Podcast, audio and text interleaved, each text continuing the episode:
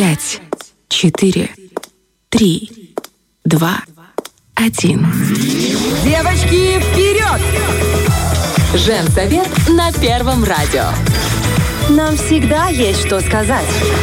Всем доброе утро, это Женсовет, и здесь в студии Саша Дега, Оль Бархтова. А, И мы, конечно, во-первых, говорим доброе утро всей Очень республике. бодрая, очень активная и режим белки в колесе новогодний, при этом жонглируя десятью задачами, включен на максимум. И я могу сказать только одно. Пятница – это прекрасный день, особенно предновогодняя пятница, практически перед предновогодняя пятница.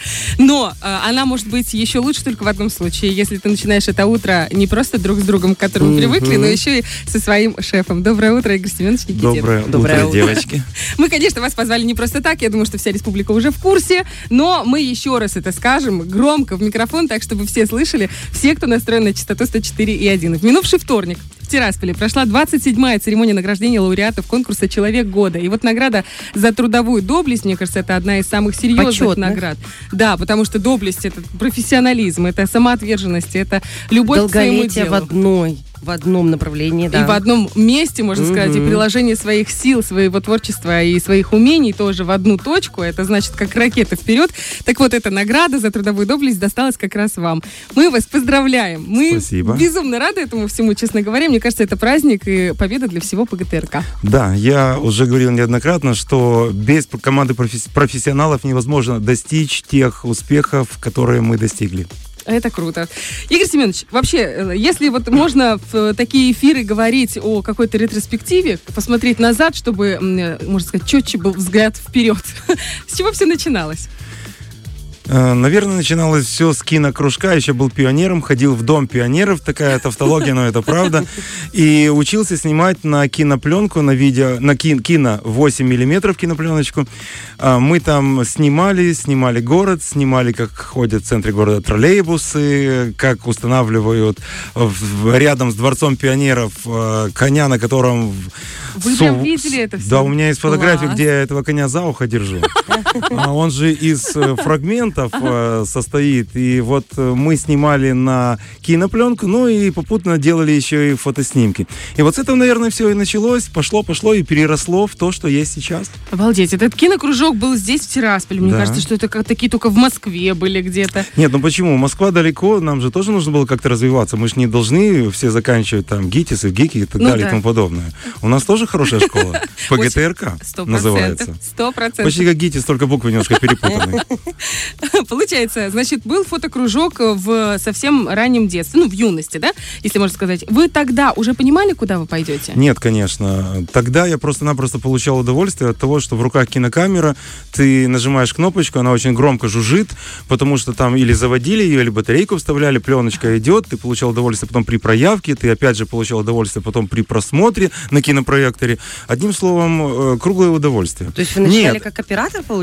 Конечно. Ага. Конечно, я начинал как оператор, и вообще я, можно сказать, перед тем, как э, меня назначили ру- руководителем, я прошел практически весь процесс на телевидении, а, большую часть процесса на радио, а потом уже догнал все остальное. Но потому что, на мой взгляд, руководитель должен владеть всей информацией не только теоретически, но и практически. Однозначно. С это этим точно. невозможно не согласиться, потому что даже если посмотреть на хороших руководителей, э, тех, которых общепризнаны мировые, это действительно люди, которые вот прошли все-все-все этапы, и они понимают первую очередь не только работу, но и самих своих Мне кажется, Оль даже не понимает, а могут э, Заменить. заменить, заменить любого человека на данном, на данном этапе, если где-то кто-то заболел или что-то случилось, или где-то отснять, или подснять, или Мгм. отмонтировать, или войти в кадр и отработать. Это нужно уметь. И ну вот так получилось, что я это могу. Я не знаю как, но, наверное, сверху дано. Не будем с этим спорить ни разу. Но в какой момент вы поняли, что это должно стать вашей профессией?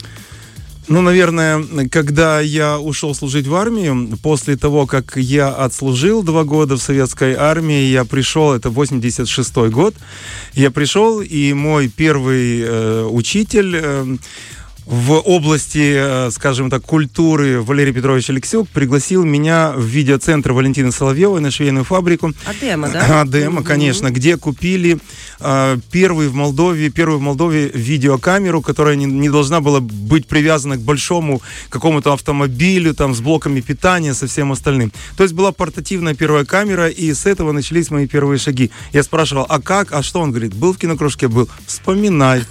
За два года армии забыл, все, вспоминай. Вот. И вот по чуть-чуть вспоминали, снимали на фабрике передовые приемы труда. Э, Валентина Соловьева, она была настолько прогрессивная, что на тот момент мы снимали, например, «Как точать рукав», делали вот такой фильм небольшой, потом приходили к нам э, женщины, смотрели э, вот этот фильм и приходили уже в производство, и они уже имели понятие, что им предстоит делать. Это есть то же самое, это- что сейчас в YouTube включить, да, посмотреть это туториал да. Но по вот можете представить себе, это был 86 год. Обалдеть. Насколько эта женщина шла впереди планеты всей. Ну, Поэтому она же не одна шла. да. Да, Валентина Сергеевна, это просто, не знаю, локомотив какой-то. Это получается, что первая камера в, во всей Молдавской ССР. Да. А вы за этой камерой. А я за этой камерой, и когда даже футбольный клуб Нистру Кишинев играл э, переходные матчи в высшую лигу, Госкомспорт Молдовы писал Соловьевой письмо, просим откомандировать вашего оператора с командой.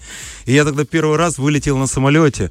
Фергана, Краснодар, это было что-то нереальное. Молодой мальчик, только с армией, и тут вдруг такие города большие. Да и самолет сел в него, он как дал. Я помню, в сиденье вбился, думаю, елки-палки, какая моща у этого, у этой машины летной.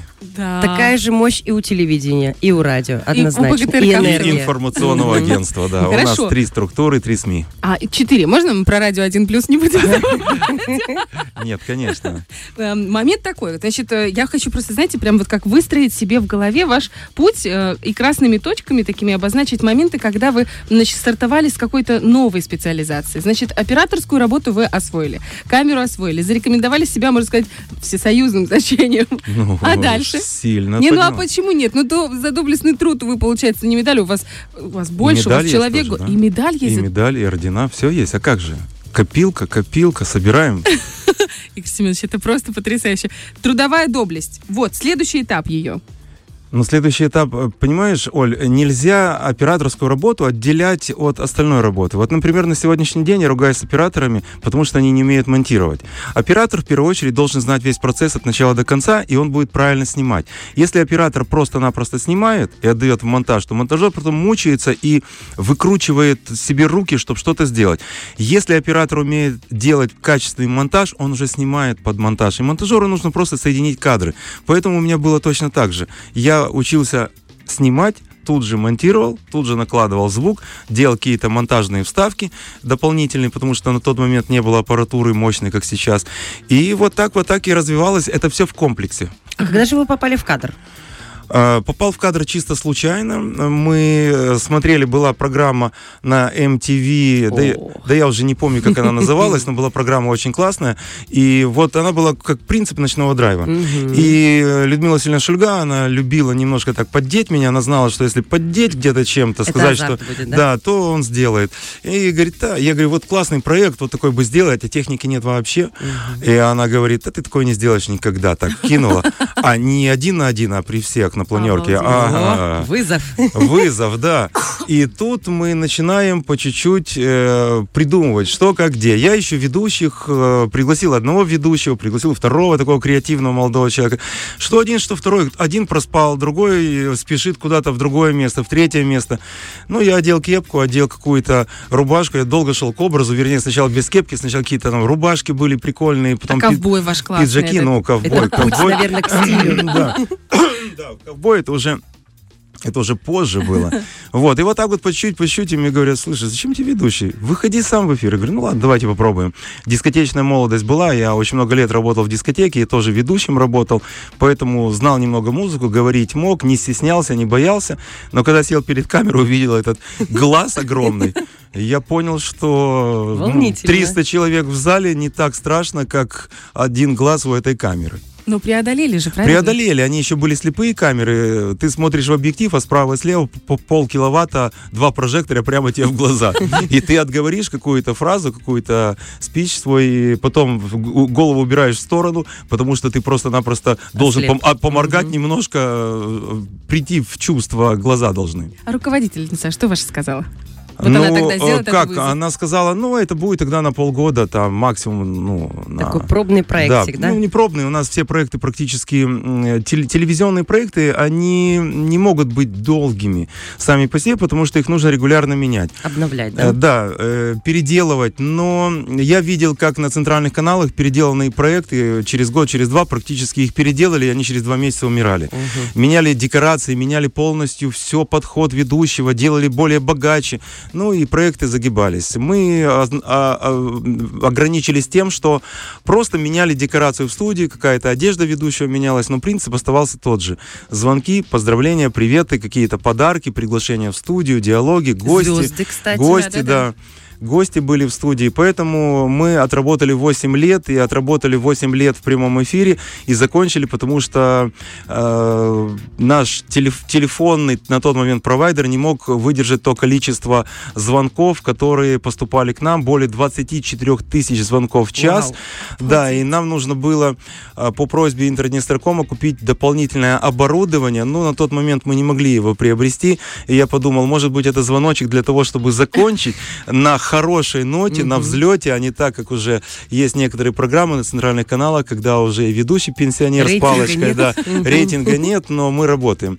Вот, поэтому приняли, при- приняли решение закончить. Ну, Если закрывать проект, то только по такой причине. Просто потому, что сетью не выдерживает.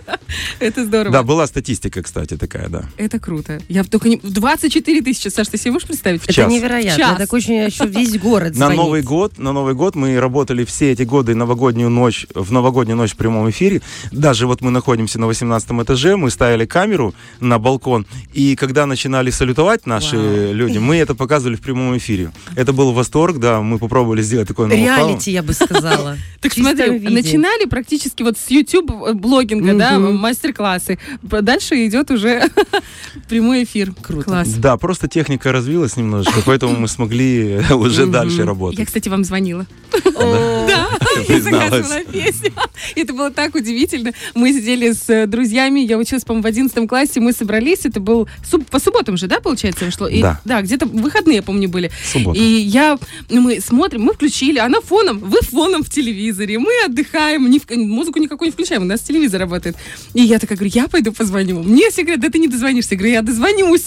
И я пошла в другую комнату, я не знаю, каким чудом, видать, где-то в этих дозвонилась? 24 Вот поэтому да. ты и работаешь сейчас здесь. А какую это- песню ты заказала, ты помнишь? Буч вста- э, встанем, по-моему, что-то такое. Я мгм. обожала. Ты что? Мне нравилась на тот момент была модная песня Селин Дион «Титаник», и она достала всех настолько, что когда уже звонили люди, наш музыкальный редактор отвечал, извините, «Титаник давно утонул, давайте что-нибудь свежее». Да. Рабочий юмор такой.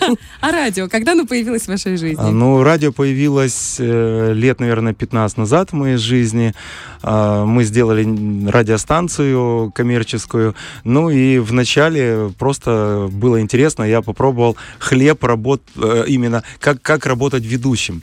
Мы где-то год работали, были некоторые проекты интересные музыкальные. Был проект футбольный «Штрафной у королевы» об английском футболе. Я очень любил и люблю до сих Название пор. красивое такое. Английский футбол, да, у нас и все заставки были также интересные.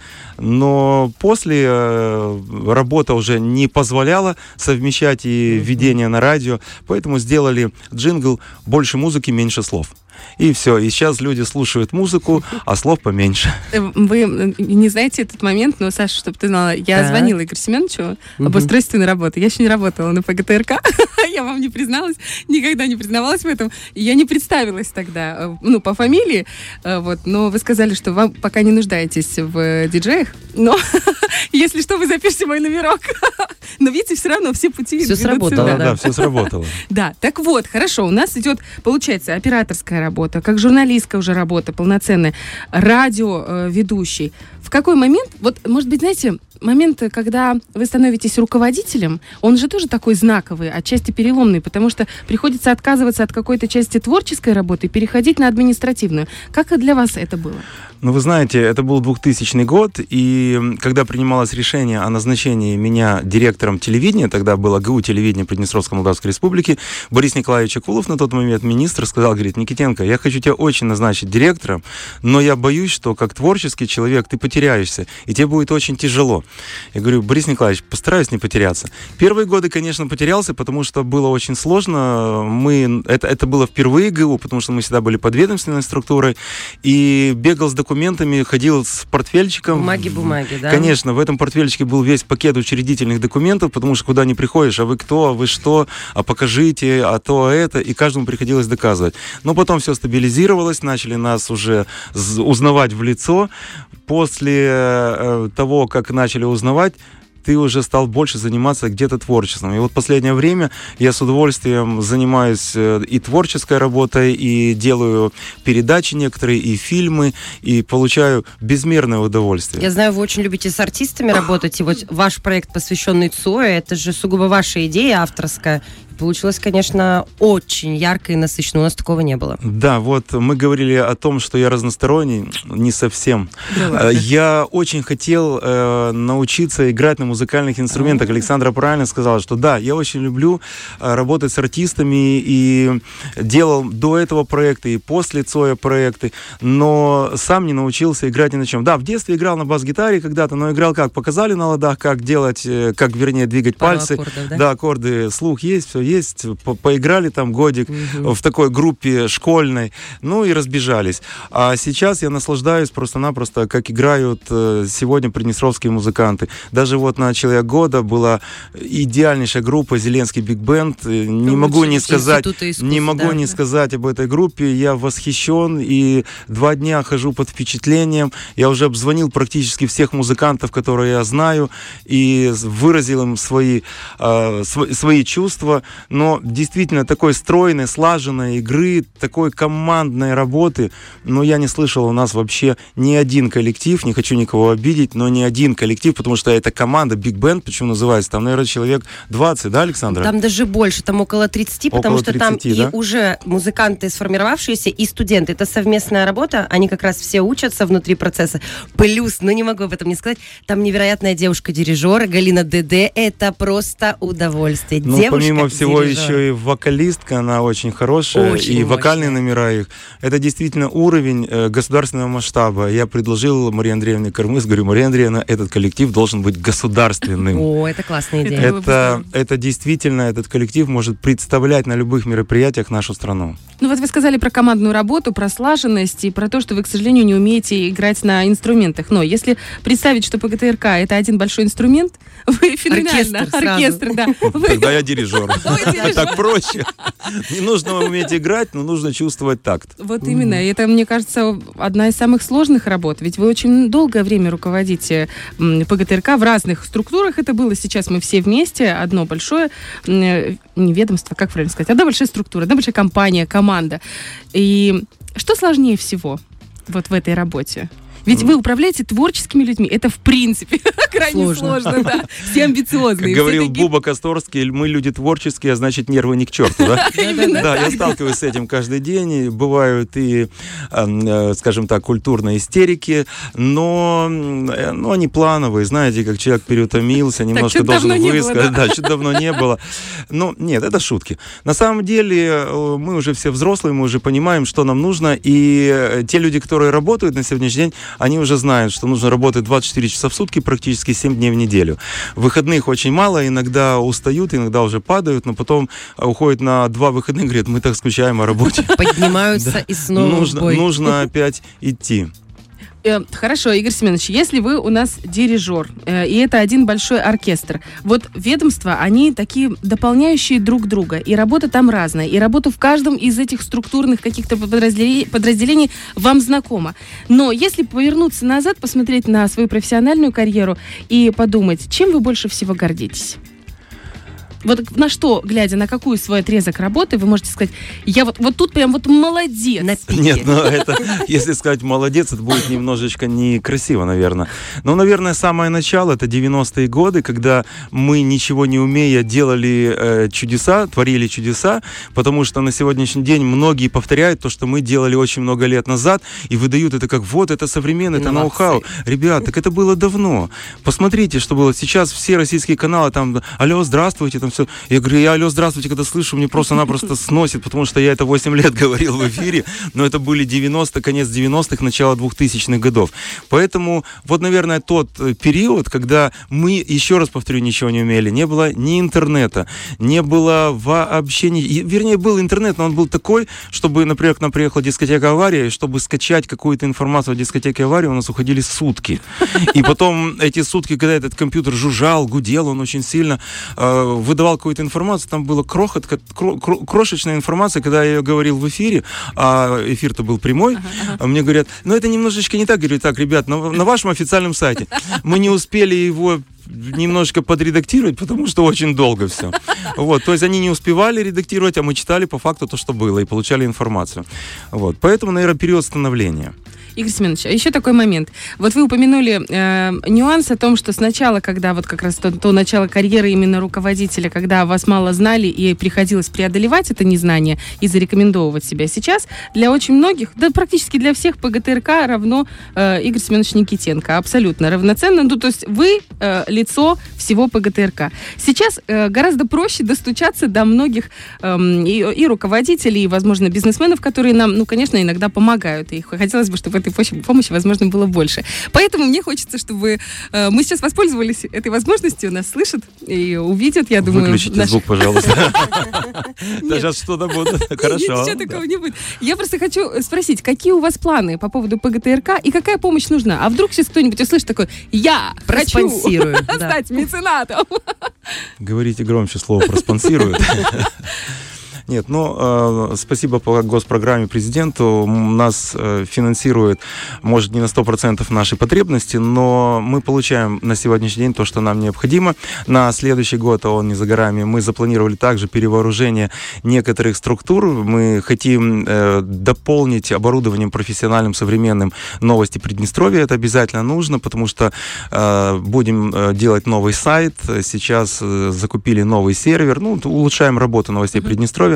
Также радио 1 хотим немножечко да? подправить. Да, конечно. Ну, у нас на сегодняшний день эфирный цифровой современнейший пульт, да. и это нас очень радует. Но помимо пульта есть еще очень много проблем у вас. Также радио 1 плюс, у нас очень старое оборудование, там нужно немножко его менять. Ну и, конечно же, телевидение. Телевидение это самая дорогая игрушка в нашей компании, как мы называем, с точки зрения финансов, потому что одна камера стоит очень много, а к камере еще еще нужно очень много аксессуаров.